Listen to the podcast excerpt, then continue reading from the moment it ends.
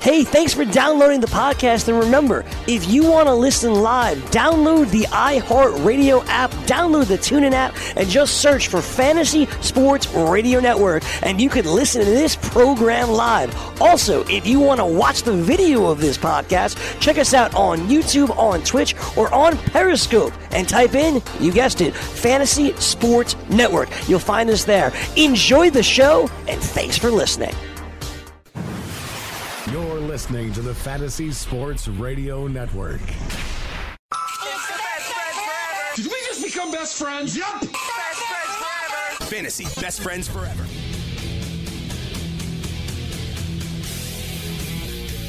All right, let's do this thing. Fantasy best friends forever. Frank Stampfl. No Greg Sussman this week. That means I'm not singing. I can't sing without Greg. I'm not going to do that to myself. I'm not going to do that to people who are listening and watching. But Greg Sussman's out. Today's his birthday. So happy birthday, Greg. Make sure you wish him a happy birthday on Twitter at Greg Sussman. Now, you heard the promo before the start of the show today.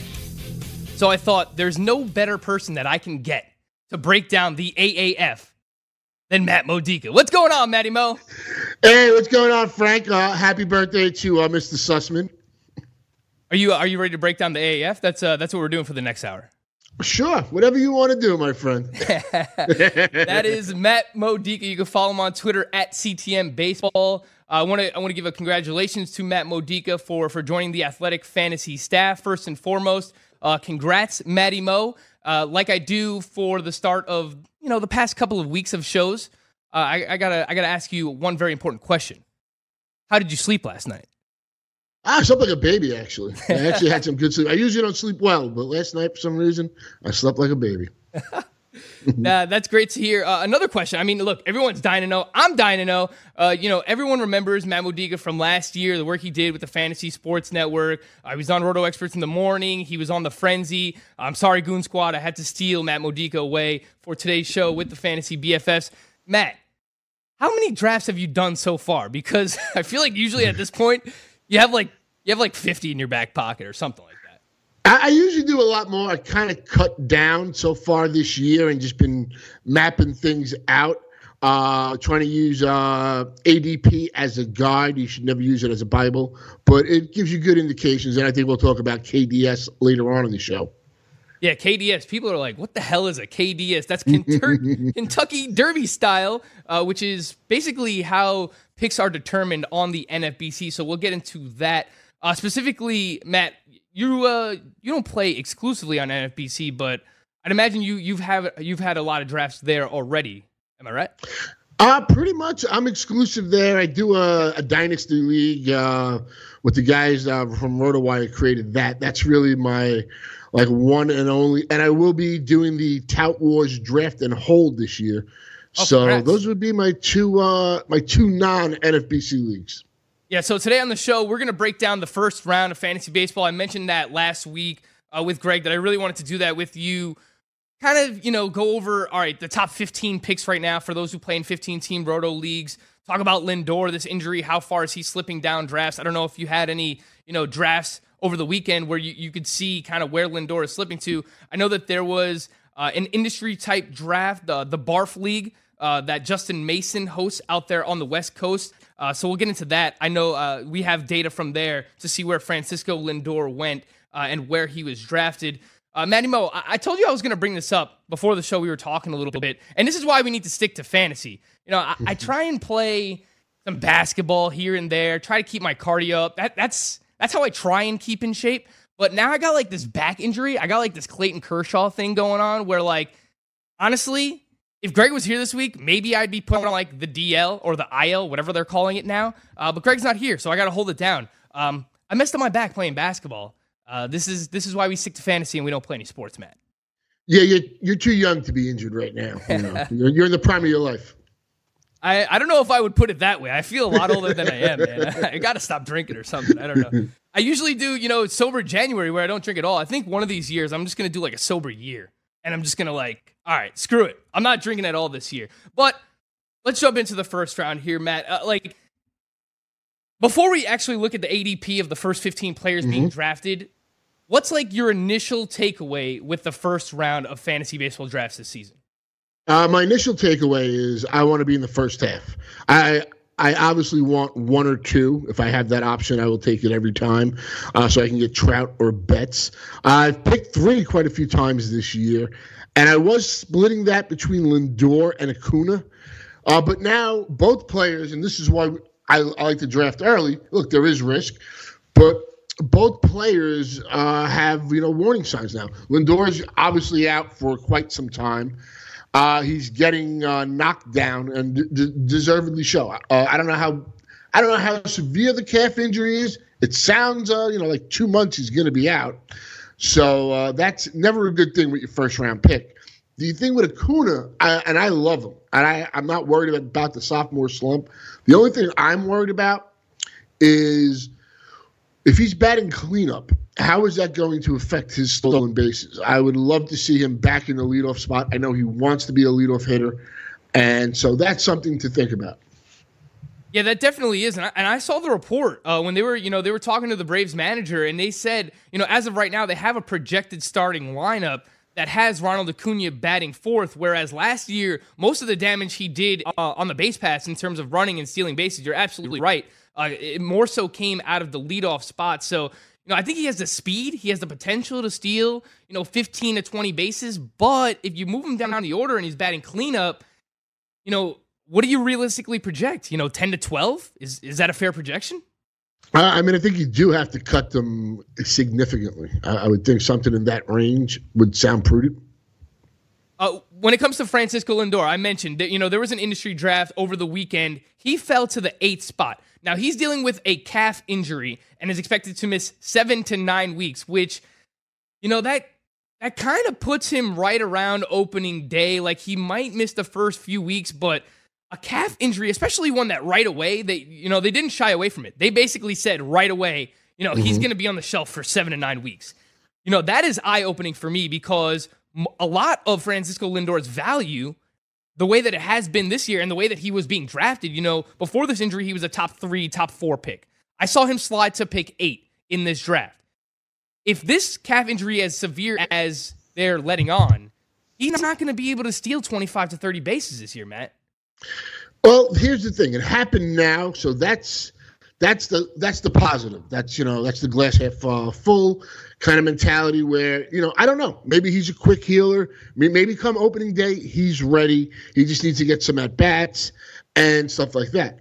We know in the past though calf injuries can be really significant. For me, it's going to drop him down anywhere from say 12 to that 15 range because I don't want to not get Lindor, especially if I'm picking on the turn, I'm going to have a hard time passing on Lindor. And say he misses only a, a, handful of games. Say he's ready for the start of the season. You know, I, that I don't know. It's something we have time to monitor. If you draft him now, to me, there's like, he's probably, you know, like 11 got people that I'm definitely taking over him.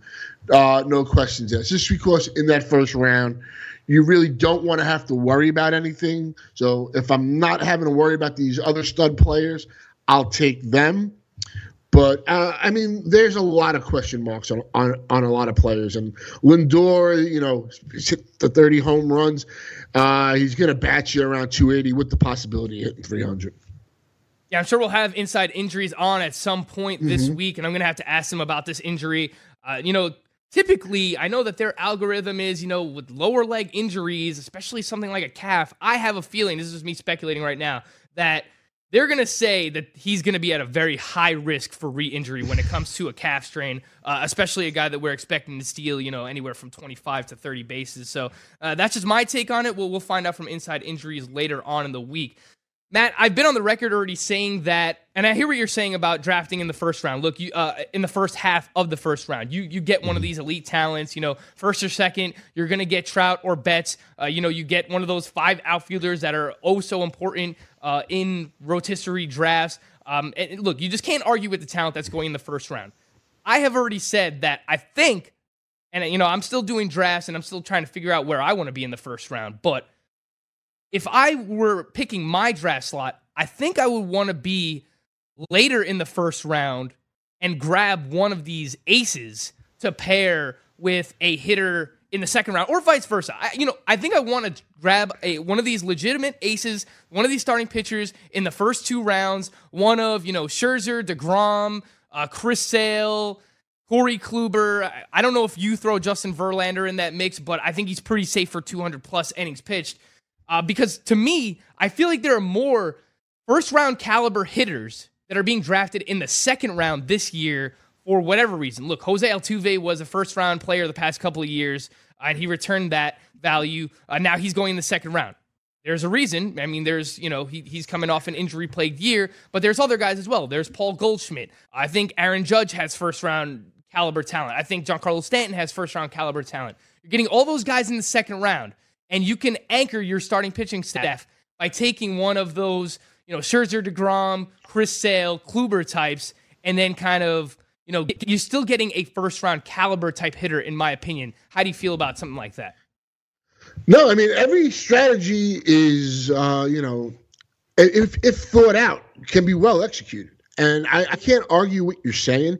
If I'm picking like 11th or 12th, and you know my top 10 hitters are off the board, sometimes I mean it was happening more back in like November, early December. It hasn't happened recently, although it did happen to me in my uh, most recent draft champions, where I got Trea Turner at 11. Trea Turner is a first half of the first round player for me because I think he's one of the most secure assets you can acquire. All he has to do is stay healthy, and he's going to score 100 runs. He's going to steal 40 bases. He'll give you double digit homers and a solid batting average. You know, it doesn't have to be 300, but if it's 280 or around there, that's great. Uh, if I'm picking, uh, if he's not there, I'm going to go with DeGrom. And here's why. Chris Sale is the best pitcher in baseball, in my opinion. But Chris Sale, we saw what happened to him last year. Uh, we saw the World Series and all that. I know all the all the reports are that there's no restrictions and all that. I need to see Chris Sale on the bump. I need to see him slinging it. Uh, if everything points out that he goes out in his first couple of uh, you know, warm up sessions or he first spring training game, and he looks fine, then I will reassess. Because right now he's he's a steal at the end of the first, early second round if you're getting him. But at current date, I'm not taking Sale there. I'll take DeGrom. My point with the first half of the draft is I can get one of these players that I really want. And if a Gerrit Cole is there, there's enough pitching for me at that spot in the second round or early third that I can get at least one of those aces. If I have the one pick, I mean, I love it because I can get Trout or, you know, one or two. We get Trout or Betts and then possibly even go double aces and, and really pound that. So here's the first round as of right now. According to NFBC ADP, in the month of February, uh, so, you know, there's uh, 11 days worth of data here. Mike Trout, Mookie Betts, Jose Ramirez, Max Scherzer, JD Martinez, Nolan Arenado, Ronald Acuna, Francisco Lindor, Christian Yelich, Trea Turner, Jacob DeGrom, Alex Bregman, Javier Baez, Chris Sale, Jose Altuve. Matt, which player in the top 15, I guess, I don't want to use the word worries you most, but who catches your eye most there? Because to me personally, it's Javier Baez because you know, look, as aggressive as he has as a swinger as he is, last year I was completely out on Javier Baez. The guy made me look like a fool. Anybody who was out on Javier Baez last year, he made you look like a fool. He was otherworldly. He was amazing. To me, I just worry so much about the plate discipline, his aggressive approach. But look, he's, you know, this is, we kind of have a sample by now. Like this is who he is. He's going to be an aggressive swinger. He's going to swing and miss a lot, but when he makes contact, he's going to make pretty good contact. And, and, you know his ability to hit home runs and steal bases, um, you know it's it's pretty enticing. So I get why he's going in the first round, but the plate discipline to me is just really scary. Um, you know who who is someone in this top fifteen in the first round that that has your attention most that maybe you're shying away from more so than anyone else. Well, uh, just real quick on Baez. I think that's the popular opinion. I'm kind of with you. The thing was, last year I got him at such a price where he was he was priced to be profitable. This year you're paying. He has to live up to that. And I don't think it's just the batting average risk. I think the stolen bases are at risk. Look at that second half. He was terrible on the base pass. I mean, he was thrown out several times. I forget if it was like three of 10. I think he had three stolen bases. He might have been thrown out close to 10 times, something like that. So if the batting average goes down, the stolen bases goes down, and he doesn't hit 30 home runs, you know, you're looking at a guy who's got the uh, infield eligibility all over the place. He's a triple threat there. But there's a lot of, uh, you know, there's guys like Aaron Judge going in the second round, Paul Goldschmidt that you're passing up on over there. The other guy would be another multi eligible uh, position player in Alex Bregman. I think the kid is a fantastic hitter. He's going to have a fantastic career, but you know, news came out uh, a couple weeks back about the elbow, and he win a procedure and stuff like that. So that's always going to give you pause. I mean, I think Bregman is basically as the mirror skills of uh, Jose Ramirez with less stolen bases. But you know, I don't really want to have to deal with that right now. I know he fell. One of my friends was doing a draft. He got him at twenty, and I, yeah, there I'm I'm more than fine. I can get my whether it's a pitcher or a hitter, start my foundation, and then get somebody like Bregman at twenty. I'm I'm a lot more apt to do that. Matt, we had uh, we had Dr. A on from Inside Injuries last week to ask him exactly about that same thing that you brought up, Alex Bregman and uh, and the elbow injury. You know, he had some loose bodies, um, mm-hmm. you know, removed from that elbow. But Doc was pretty optimistic, man. He said, you know, if anything, this was a proactive procedure, uh, and and you know, he could actually see that his power can get better from this. So, you know, you're talking about the elite contact skills. You know, I think he had something like a 4.2% swinging strike rate last year. It was the second best in all of baseball. You know, Greg's been doing this thing where he asked me one word to describe how I feel about a player once we get done analyzing said player. And I told him the word that I have for Alex Bregman is boing. What do you think about that? no, look, there's, there is, like I said, there's a lot to like in this kid's profile. Uh, he was a, fantastic hitter in college. And I mean, everything has led up to him, you know, ascending to where he is now. It's just it's just something you, keep in the back of your mind. I mean, the, the first round is even with Lindor getting injured, you still have uh, a stable of studs going off here in this first round. Absolutely. When we get back, Matt Modica is not going anywhere. Make sure you follow him on Twitter at CTM Baseball of the Athletic. When we come back, we're going to talk about KDS. What the heck is that? Starting pitchers to target this year, all that and more. The Fantasy Best Friends Forever, Fantasy Sports Radio Network. DailyRoto.com. Learn from the game's best DFS players. We don't just give you advice, we play every day. All major sports, all year round, we never stop.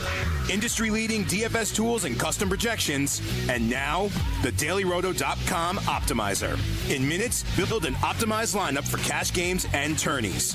Learn from the game's best DFS players. Join DailyRoto.com. The following ad contains shocking material. Listener discretion is advised. Is someone in your family playing a dangerous game of Russian roulette? Over 43,000 people die a year from drug overdose. 120 people a day. Five people every hour. One person every 12 minutes.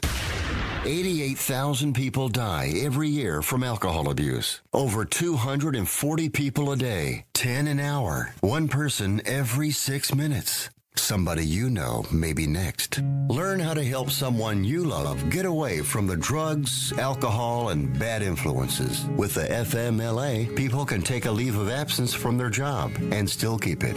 Call now and learn how we can help you. 866 484 9621. 866 484 9621. That's 866 484 9621. Scout Fantasy Sports. I do think a lot of people take on way too many drafts because it, we love drafting. There's a thrill of drafting, but you have to remember that's only a piece of it. You still have to manage your team the rest of the year. So I've tried to cut back. I think I was probably in 12 last year. I don't think I'm going to be in double digits this year. I'm hoping not. I think five is in, for baseball is a real good number for me. I think I can handle it. Weekdays, 2 to 4 p.m. Eastern on the Fantasy Sports Network and on your popular podcast providers.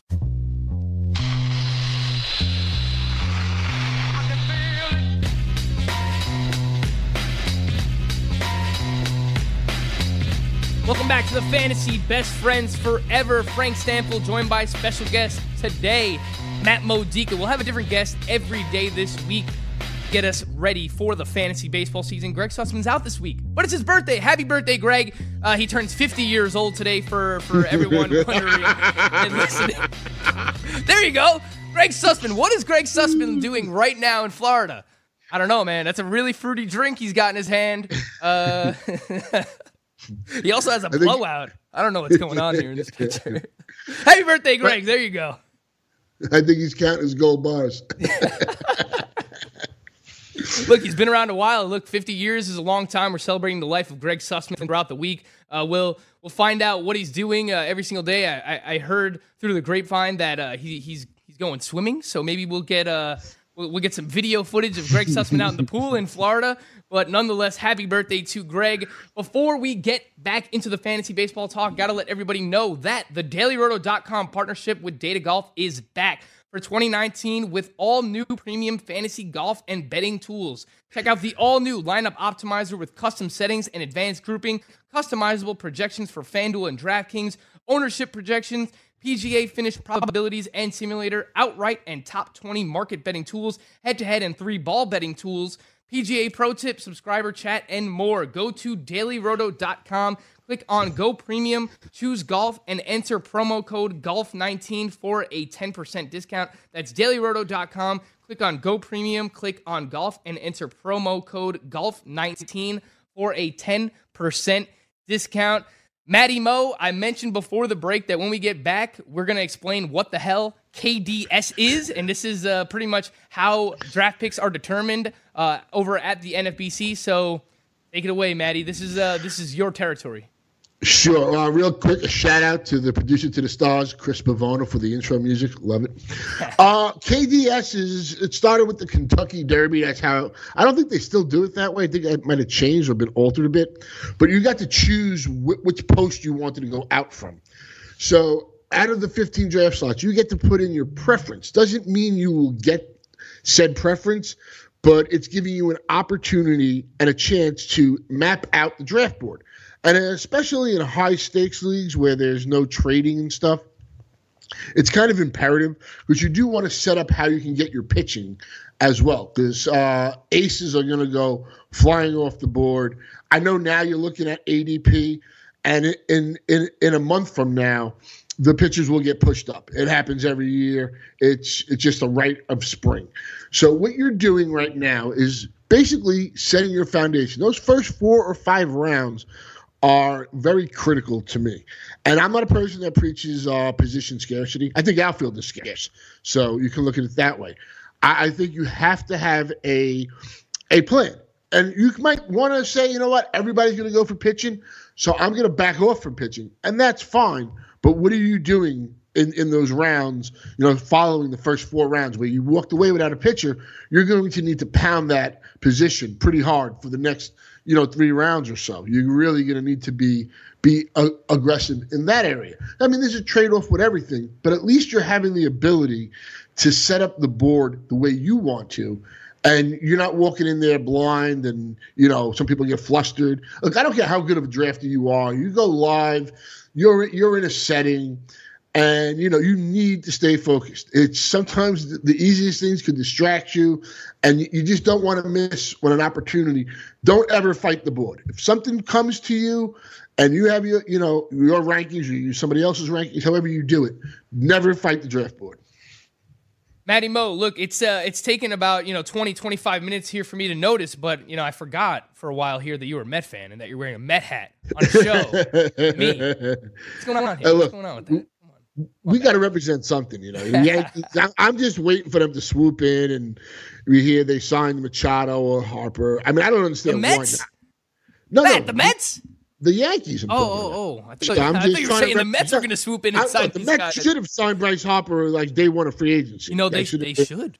They absolutely. You know, or or a Machado, either one of the two. It just you know they're a New York City team. Uh, they've done a lot of good things, but my point is with the Yankees and until one of these players signs elsewhere, I'm just waiting to hear that, you know, last minute the Yankees decided to drop this offer and so and so is now a member.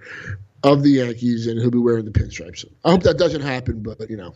Hey man, it wouldn't surprise me one bit either, and uh, I will gladly welcome that. Did you see the PECOTA projections have uh, have the Mets projected to uh, be tied for first place in the NL East this year with the Washington Nationals? What do you think about that? I, th- I think it's going to be very competitive. I give I give as a Mets fan, I think it's the Nationals division right now. Uh, so I'm I'm not going to get that high on them. I think Atlanta, I'm concerned about the pitching staff. They do not have the arms needed right now. I think they do need to go out and get an ace on that team. You know, they do have a great lineup and all that, but they need to solidify that pitching. And who's going to be closing out games with them? The Phillies have really solidified that lineup, but I think they need another pitcher in there as well. Matty Mo, you know, when I threw it your way to talk about KDS and kind of coming up with a plan for your fantasy baseball draft, uh, one of the first things that you said is you have to have a plan for pitching. And, you know, mm-hmm. as long as I've known you the past couple of years, you've crushed it when it comes to starting pitching. I, I know, you know, over at ctmbaseball.com, uh, every single year you've done the uh, the starting pitcher index. Like, that's your thing. As long as I've known you, like, you've crushed starting pitching. I, you know, two years ago, you were all over James Paxton. He broke out last year. I know Aaron Nola and uh, Gerrit Cole were two of your favorite guys, and and those guys uh, performed admirably, to say the least, uh, in 2018. So What's your plan, dude? Like, what what is your plan when it comes to starting pitching? I, I know, you know, we tell people you don't want to have a set plan. You know, you don't want to have too, you know, strict of a plan going into your draft because, as I've said, you know, I would like to get a starting pitcher in the first two rounds, but if the draft shakes out where you know there's there's a hitter value that I can't pass up in the early second round, as much as I would love to have starting pitching, like Matt said, you know, you have to be able to adjust to the draft. So I want a starting pitcher. I want a workhorse. Yes, I do. But again, you have to be able to change up your draft plan. You know, if someone falls to you, that shouldn't be there. How are you attacking starting pitching this year? You know, like when when are you looking to get your first one? Does it work that way? Like, how are you attaching uh, attacking starting pitching? If I'm picking late first round, there's a good chance if Degrom's on the board, I'll walk away with him. Otherwise, I'm going to look more towards the you know end of the second, early third and grab at least one. I mean, possibly two. It all it all depends who's there. I think the values though, because for me, after the top three, from that four to thirteen range, you can make an argument, you know, who should be six as opposed to who should be twelve. I mean, it's it's really that close. In, uh, and it comes down to more of a preference and which guys you trust more, or say teams and stuff like that. But uh, two guys that I think that I'll own a lot of are uh, Walker Buehler. I'm not afraid of the Dodgers. I know everybody says, "Oh, the Dodgers are going to do this, do that." Look, this kid is talented. I don't put every pitcher in the same box. Uh, I think he gets 170 innings, and if he can get 170 innings, I'm fine drafting him in the third round. Uh, another one is Noah Syndergaard. These guys are going, you know, middle to late third round. They're in that last tier of aces, say. And if I can get one of those two guys there, and say I have two hitters, say I I didn't take a pitcher, and I started with a Walker Buehler. Okay, so I just said he's only to maybe have 170 innings, so he's not getting that 190 or say 200 that you're hoping for. And let's be let's be real here. Half the half the pitchers that did get to 200 last year barely made it to 200. And you know, Max Scherzer is the only guy in the last two years to make it to 220. I mean, back in 2016, there was a half a dozen starting pitchers that pitched a minimum of 223 innings. So here's my point: if I'm starting Walker Buehler, and I'm and I'm uh, penciling him in for say 170 innings, I will be more aggressive on my second and third pitcher, uh, which is fine because I have started with a foundation of two, you know, premier hitters that I have in in my rankings. Matt, you know, uh, I can't argue with you in terms of, you know, Walker Buehler's skill set, what he did last year 2.62 ERA, you know, 304 FIP, 3.21 XFIP, uh, you know, average nearly 10 Ks per nine last year. But what you got to do with Walker Buehler real quick yep. is you got to look at him post All Star break. Like if you just look at his stats for the season, you see an, you see an 11 percent uh, swing and strike rate. That's not that great. So look what he's done post All Star break. I mean, he's getting 30% uh, strike rate, 50% ground ball. The uh, swing and strike rate went up in the second half. It was like 12.5%. I mean, this is a kid that we were told was going to be elite. He arrived. You you saw it in the you know you you saw this kid even when he got hit in the postseason. That was one of his most impressive starts to me because he was down what four nothing or whatever, and he he gave the Dodgers a chance because he went out and pitched another four plus five innings, even be even getting shelled in that first. Matt, what I wanted to ask about is the jump in innings uh, specifically, right? Because including the postseason last year, uh, looking at this, he had between the minors and the majors in the regular season, he had 153, and then another 23 on top of that in the postseason. So you're looking at around 176. The year before, he didn't even get to 100 innings pitched. This was something that we were talking about this time last year with Severino, the the jump from innings pitched. And mind you, look, his his first half last year was phenomenal, but he broke down in the second half for whatever reason. What, what, he was tired, he was tipping pitches does that kind of innings jump from 2017 where he didn't even throw 100 innings and in the last year he goes all the way up to you know including the postseason uh, you know around 175 almost 180 does that worry you no, it actually doesn't. I, I, like I said, I don't put every pitcher in a box.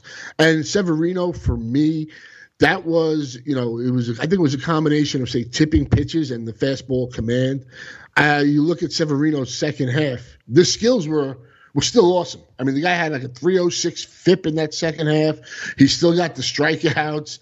It just everything, you know, the the left on base percentage catered, the BABIP went boom and all that. So I think that was a combination of those two things. I don't think it was a combination of him, you know, uh, for pitching, you know, having that jump. I'm not scared of it. I know everybody's going to tell you, you know, shy away the Dodgers, the inning jump. Look, you know, sheep get slaughtered you know, draft skills don't draft scared. Uh, Walker Buehler, right now, you mentioned going at the end of the third round, early fourth round uh, in drafts. Um, is he this year's like you've basically had a few guys the past couple years that are like your guys? Like th- this is the guy that I'm gonna get. You know, I mentioned two years ago, like James Paxton. I think every draft that you were in that you showed me, you ended up getting Paxton. Last year, you were all over Aaron Nola and you were all over Gerrit Cole. Is Walker Buehler or, or even Syndergaard in that regard? Um, are they? Is that like the Matt Modica guys this year? Are those like the ones that you're trying to get on every single team? Well, those have been the guys that have been lasting the longest. So I'm, you know, I don't see why not. I mean, Syndergaard, he lacks command, and he's just if he can. One of the things that frustrated me with Syndergaard last year, there's too many counts where he's up 0-2 or 1-2, and he's throwing the ball. He's getting too much of the plate. Like you got to have guys chasing and you know wasting a pitch or two there and get that strikeout. So I, I, I still think he's an a he's an amazing talent, but uh, especially if I'm picking say say I had the fourth pick, and say Gerrit Cole or Aaron Nola are still on the board at that point in the second round, and I get one of them. We'll say I started Jose Ramirez. I started Jose Ramirez, and then I go Gerrit Cole. I mean, if Walker Buehler is there for me, and all the other uh, so-called aces are gone. Look, he pitches for Dodger Stadium. I've always been a an advocate of drafting Dodgers. Uh, I, I, think that's a magical mound. It's it's you know the National League. Uh, Yasmani Grandal is not there no more. He's he was a great framer, but I still think it's a great place to be. So if I double up there, yeah. If I don't double up and Buehler's my first starter, as I said, I'm going to be more aggressive in, in that next tier. I'm going to try and get, you know, at least one there, if not two, or one there, and then two from the next tier. So I'm going to have to, you know, change my plans around a little more, but I'm not going to shy away from a guy who has fantastic skills, uh, has the pedigree, and all that, just because, you know, uh, the what the Dodgers have done in the past when they've had guys like Rich Hill, Hyun-Jin Ryu, Alex Wood. These are guys that all broke down consistently. So I don't compare him to that.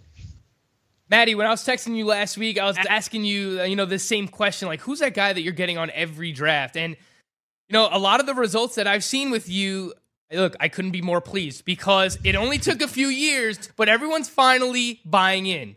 Draft. Joe Musgrove. Draft. Joe Musgrove. Joe Musgrove. Yes. Matty yes. Mo, you're finally buying in. Look, he has elite command. I think at times last year, uh, he showed that he does have he has the skills to get swing and miss. Is he ever going to be, you know, a strikeout per inning, you know, 10 Ks per nine? I, I don't think so. But can he be eight Ks per nine, eight and a half Ks per nine, something like that with elite command uh, and, and, getting ground balls 45% of the time? I look at his arsenal from last year, his pitching repertoire, and he's all over the place. Like he, he you know, he, he throws a bunch of different pitches, which, you know, are going to keep hitters off balance. I'm looking at it here on his Fangraphs page with the Pirates last year. 33% four seam fastball, 15% cutter, uh, 17% sinker. So he throws, you know, three different iterations of a fastball. He has a 14% changeup, 20% slider. Why is Joe Musgrove one of these guys that you're, you know, that you're trying to jump in on? You know, a lot of people talk about Ray Searage. Uh, you know, when, when pitchers end up with Ray Searage, he's able to make a lot out of them. It's a pretty good pitcher's ballpark out there in Pittsburgh. You know, I've long been a fan of Joe Musgrove even when, you know, Michael Florio and everyone else is basically, you know, pounding my head against the wall and saying, dude, what do you see in this guy? I was the first one mean, there. I was the first one there. you you were the first, and now you won't be the last. Uh, but there's there's a lot to like with him. I mean, look at those skills post break. He was a guy I had on a lot of teams last year. It was frustrating at times, and then it started to seem like it clicked. And he that second half, his first pitch his chase rate were in rarefied air. He was among what you would call the the elites. If you look at what he was able to do, he got a 37% chase, uh, around 70% uh, first pitch, and the swinging strike rate is coming. So I mean, those are three things you really got to like. And he's in a range for me. For me, Musgrove is a top 40 pitcher this year. So uh, maybe that's aggressive, but I am aggressive by nature. Uh, he's in a six pack of pitchers that I call them. You know, the Shane Biebers, the Tyler Glasnow, uh, Musgrove, Heaney, Erod, Nick Pivetta. I want to get you know one or two of those arms there. I think all of them have uh, extreme potential to hit. I'm, they're not all going to hit, but if I can get at least one, I have a chance. If I can get two, I have a better chance. But I, I think all those names I just mentioned are going to, you know, they keep uh, quietly creeping up the draft boards, and we'll continue that over the next month. And I love that idea, Matt. That that six pack. You're choosing guys that stand out to you from a skill perspective. You know, maybe you didn't see it in the results, but you see it in the skills, the underlying mm-hmm. numbers. Guys that can take that next step forward. Last year, outside the top 30 starting pitchers, the guys that were that, that we were looking at and talking about the same exact way, Blake Snell, Patrick Corbin, Jameson Taillon. Those are all guys that are being drafted inside the top 20 starting pitchers this year. Those are the starting pitchers that we're looking for. We'll talk about this more when we come back. Fantasy Best Friends Forever, Fantasy Sports Radio Network.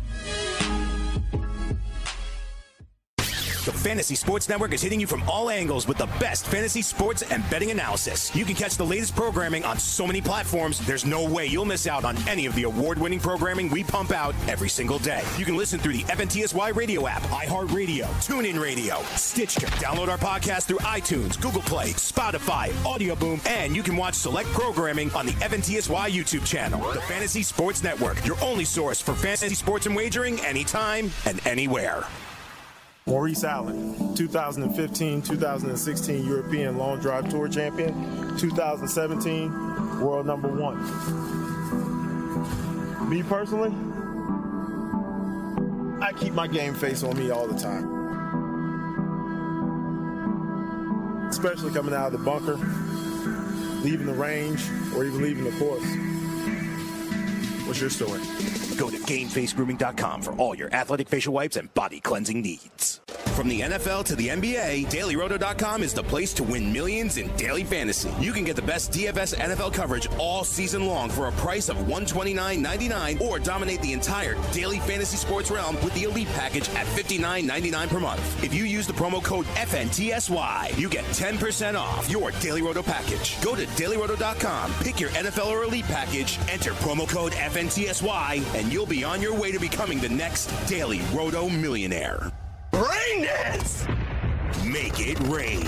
I did get a chance to watch the American Football Alliance of America. I swear to I cannot for the life of me remember what the hell this thing stands for. The Alliance of American Football. A lot like what pizza and sex are. You got that analogy? What I mean is even when it's bad, it's actually pretty good. And that's pretty much what we got from this football Weekdays, 6 to 9 a.m. Eastern on the Fantasy Sports Network and on your popular podcast providers. Join the experts live on the air every day by calling in at 844 843 6879 to join the Fantasy Sports Network.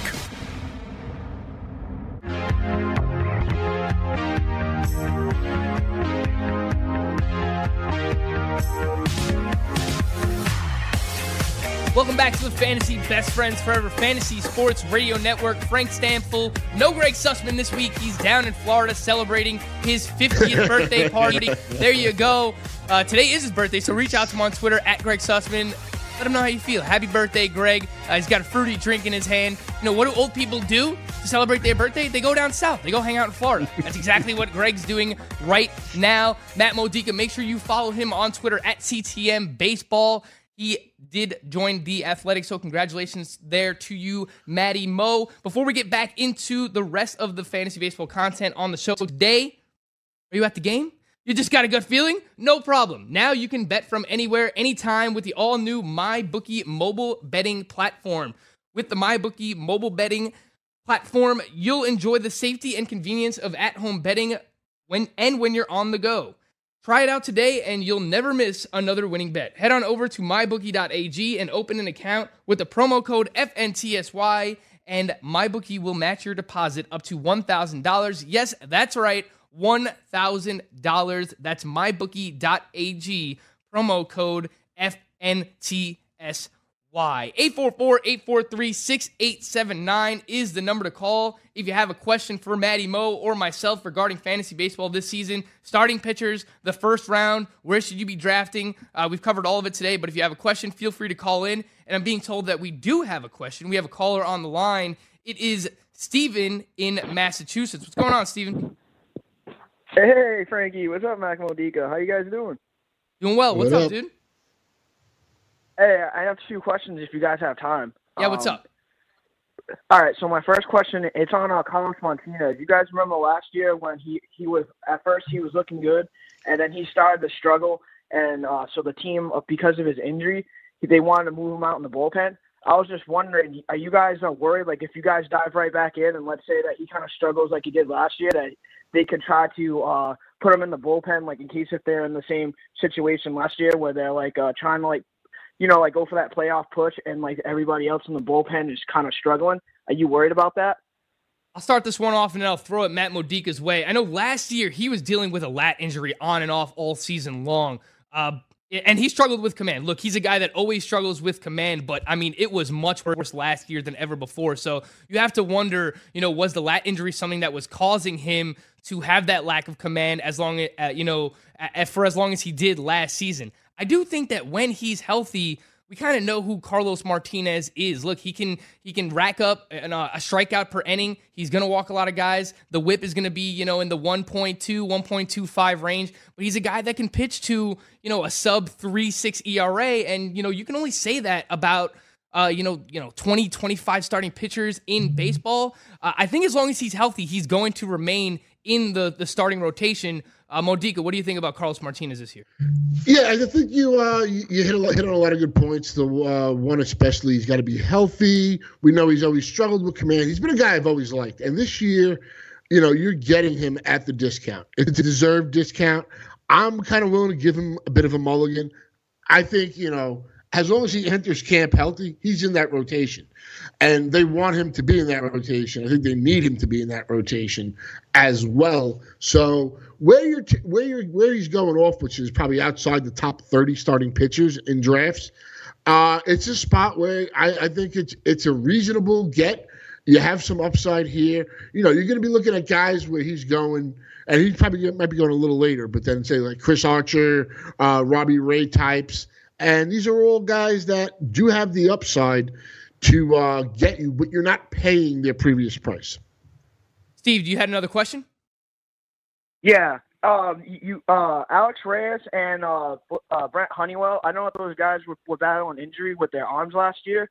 Um, do do you guys want to try diving in as like a late round flyer, like somebody that maybe towards like when they come back, you notice that they're coming back that you want to pick them up, or should you just look at them as like the 2020 draft instead for value?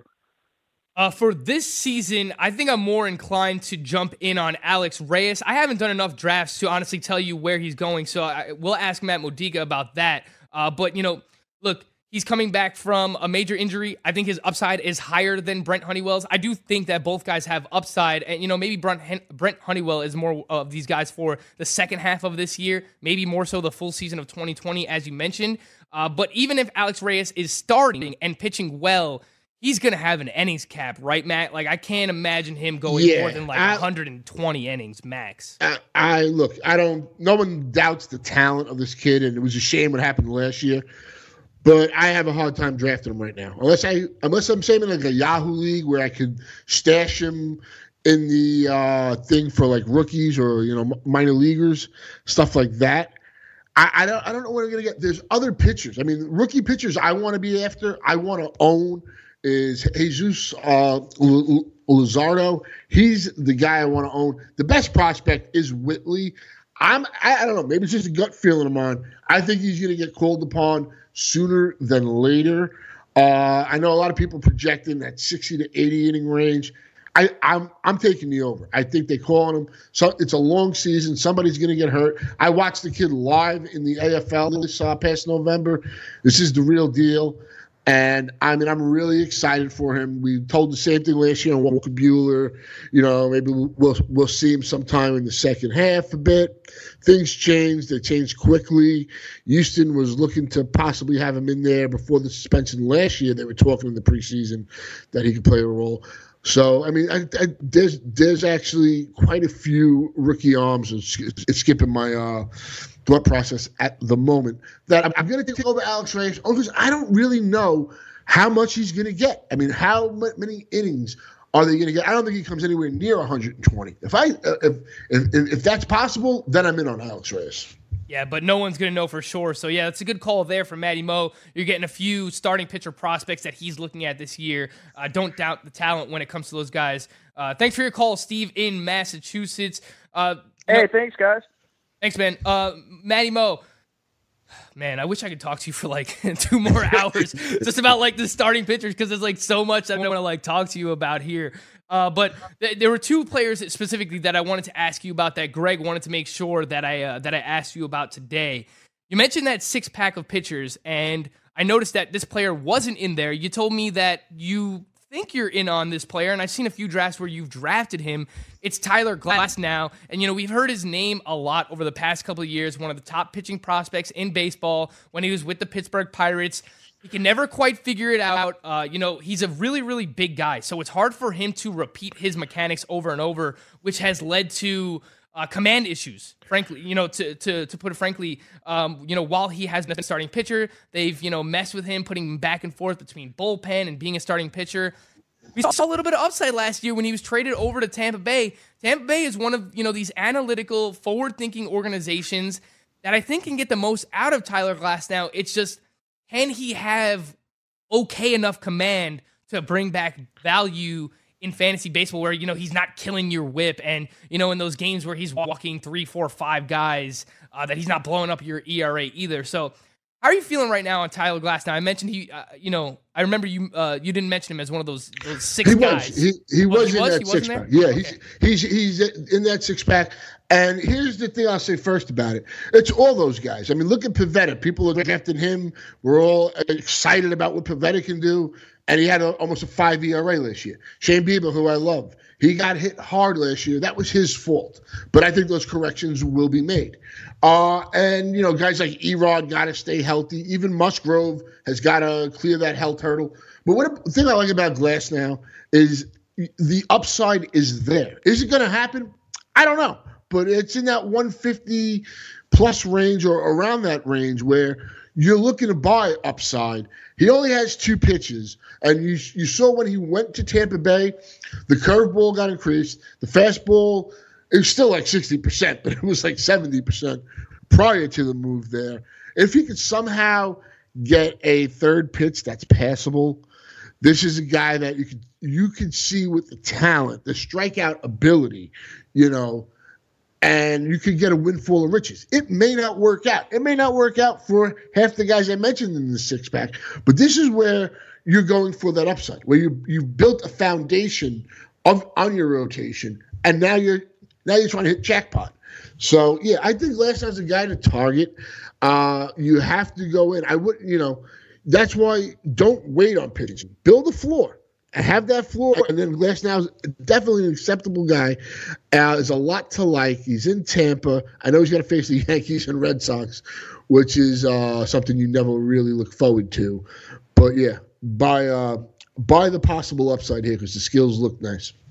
Yeah, Tyler Glasnow, when he went over to Tampa Bay last year, he lowered his his fastball usage from 72.5% when he was out in Pittsburgh. And I know that's something that the Pirates, uh, their organization, that's like an organizational like theory of theirs that they really like to pump the fastball. That's why when you see guys like Gerrit Cole move over to Houston, start throwing more of his breaking stuff, that's how he's able to, you know, have as much success as he did. So uh, Tyler Glasnow comes over to Tampa Bay last year, lowers his fastball usage. Uh, the slider usage goes up 14%. Uh, he was at the slider last year, 14% with the curveball. So, look, if he could become fastball, curveball, uh, slider, I think that that's something, you know, that can, uh, yeah, no, can I, help I, him.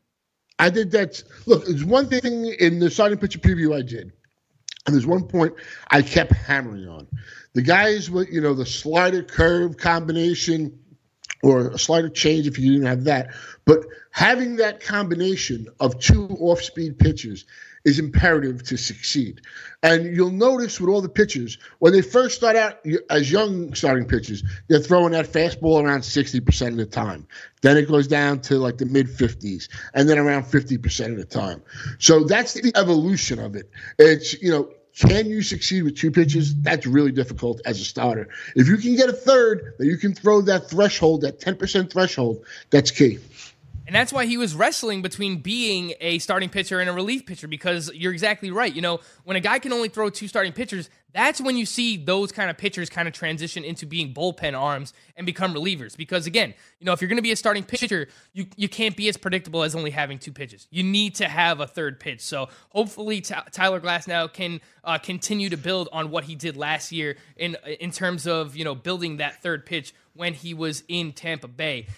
Matty Mo, uh, all right, let's actually sign off YouTube here before I ask you the next question. Uh, make sure you give us a thumbs up. Make sure you subscribe to the YouTube channel. Uh, if you're listening on demand, if you're listening uh, you know, uh, on iTunes, if you're listening on Google Play, however you're listening, make sure you subscribe. You leave us a thumbs up. Uh, you give us a like. You leave us a comment. You let us know what you what you like. Maybe what you don't like about the show. I mean, there's really not much. Matt Modica's here today, so it's a great show. Uh, so uh, we're going to sign off YouTube now. Thank you, everybody, for watching. We'll continue on the radio side for the next five minutes or so. Fantasy Football Frenzy is coming up next with Chris Ventura and the Fantasy Taz, Jim Day. Maddie, I've seen you. Uh, you're back. You are back on the Luis Castillo bandwagon, and you know I bring up Luis Castillo to Greg, and you know he gets he gets all up in arms. Jesus, we're gonna do the same thing with Luis Castillo as we did last year.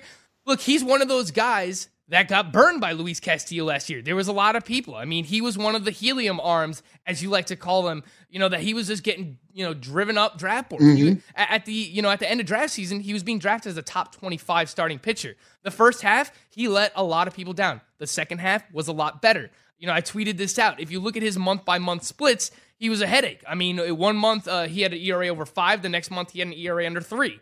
Uh, you know, I, I know in September he had an ERA under two. So look, the It skills is- are there. I see that you're buying back in on Luis Castillo. Why is that? Here- Here's why. He's if you just look at the first half and in the second half, he, he made adjustments. He got, I mean, he got obliterated in that first half. The second half, he was on the leaderboard among among qualified pitchers all over the place, from xFIP to ERA, uh, swing and strike percentage, walks. I mean, he had a K minus uh, walks percentage at 20%, just above 20%. That is very good. He has two pitches that generate 40% whiffs. This is a talented arm. I mean, I was having an argument about a, a team I had, uh, my auction championship that I won last year in the NFBC and finished fourth overall. The, the two pitchers I paid for were Carlos Carrasco and then Luis Castillo.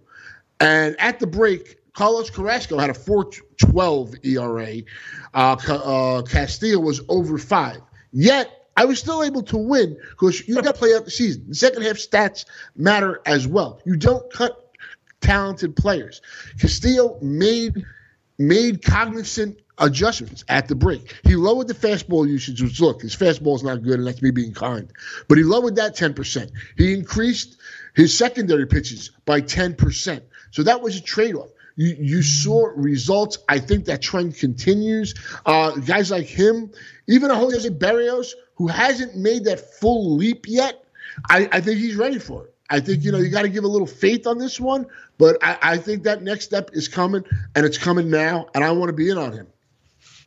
With Luis Castillo, it's just so frustrating for me because why and this comes with like really any fantasy sport. Like it happens in football all the time too. Ha- you know it happens in fantasy baseball. It's like some of these guys are just stubborn right? Look he falls in love with his fastball. Everyone sees he lights up the radar gun. He throws 96 97 miles per hour. But if it's clear the year before that he performed so well when he was using the slider and the changeup so much why does he start off the first half of the season last year throwing the fastball over 60%? I don't expect you to, ha- to have the answer to that, Matty Mo, mm-hmm. but it's like a rhetorical question that I just never understand that if pitchers or if running backs or, you know, whatever in any sport, if they have something that's working, why don't they go back to it? Right? Like, why did it that take him? Be- why did it take him half a season to realize that he should be using his secondary stuff more? Well, that could be coaching philosophies too. Yeah. You know, at certain times in fantasy football, you know, it's you're drafting the coaching staff too and, and the schemes that they're going to run. So with him, that could have been. I forget who just went over there. I know who it is. I, I can't think of the top of my head right now. Uh, they got a new pitching coach. I'm really excited about him. Uh, that's another thing. And in the second half of the year, Derek Johnson. the fastball. Thank you. The, the fastball velocity uh, spiked. He, you know, it was you know, and he his fastball was, you know, it, it, was up there. Second half, he was tied with Jacob DeGrom for third. For the season, he was tied with uh, Blake Snell for I think sixth. So look, he's got the velocity. He needs to make the fastball work. If he makes the fastball, it doesn't have to be a fantastic pitch for him. It just has to be somewhat near average. It's been garbage, and when he has a secondary, th- this is a kid that could easily, easily be you know, what you saw in that second half. So, I mean, everybody kills him for that first half, rightfully so. I owned him, but you got to give him credit for what he did in the second half. And I see a lot of analysts not doing that. Matt Modica Mondays. We're going to make this a thing. We're going to have fun with this. You know, uh, I don't know if it's going to be an entire show, but we're going to try and get Modica on every Monday here, a segment here, a segment there. We'll have some fun. We'll talk fantasy baseball with Matt. Thank you so much, Modica, for coming on. Appreciate it. Thank you again, man. Thanks for having me. Happy birthday, Sauce. Happy birthday, Greggy. Coming up next, Fantasy Football Frenzy with Jim Day, Chris Ventura. Appreciate everyone listening out. We out.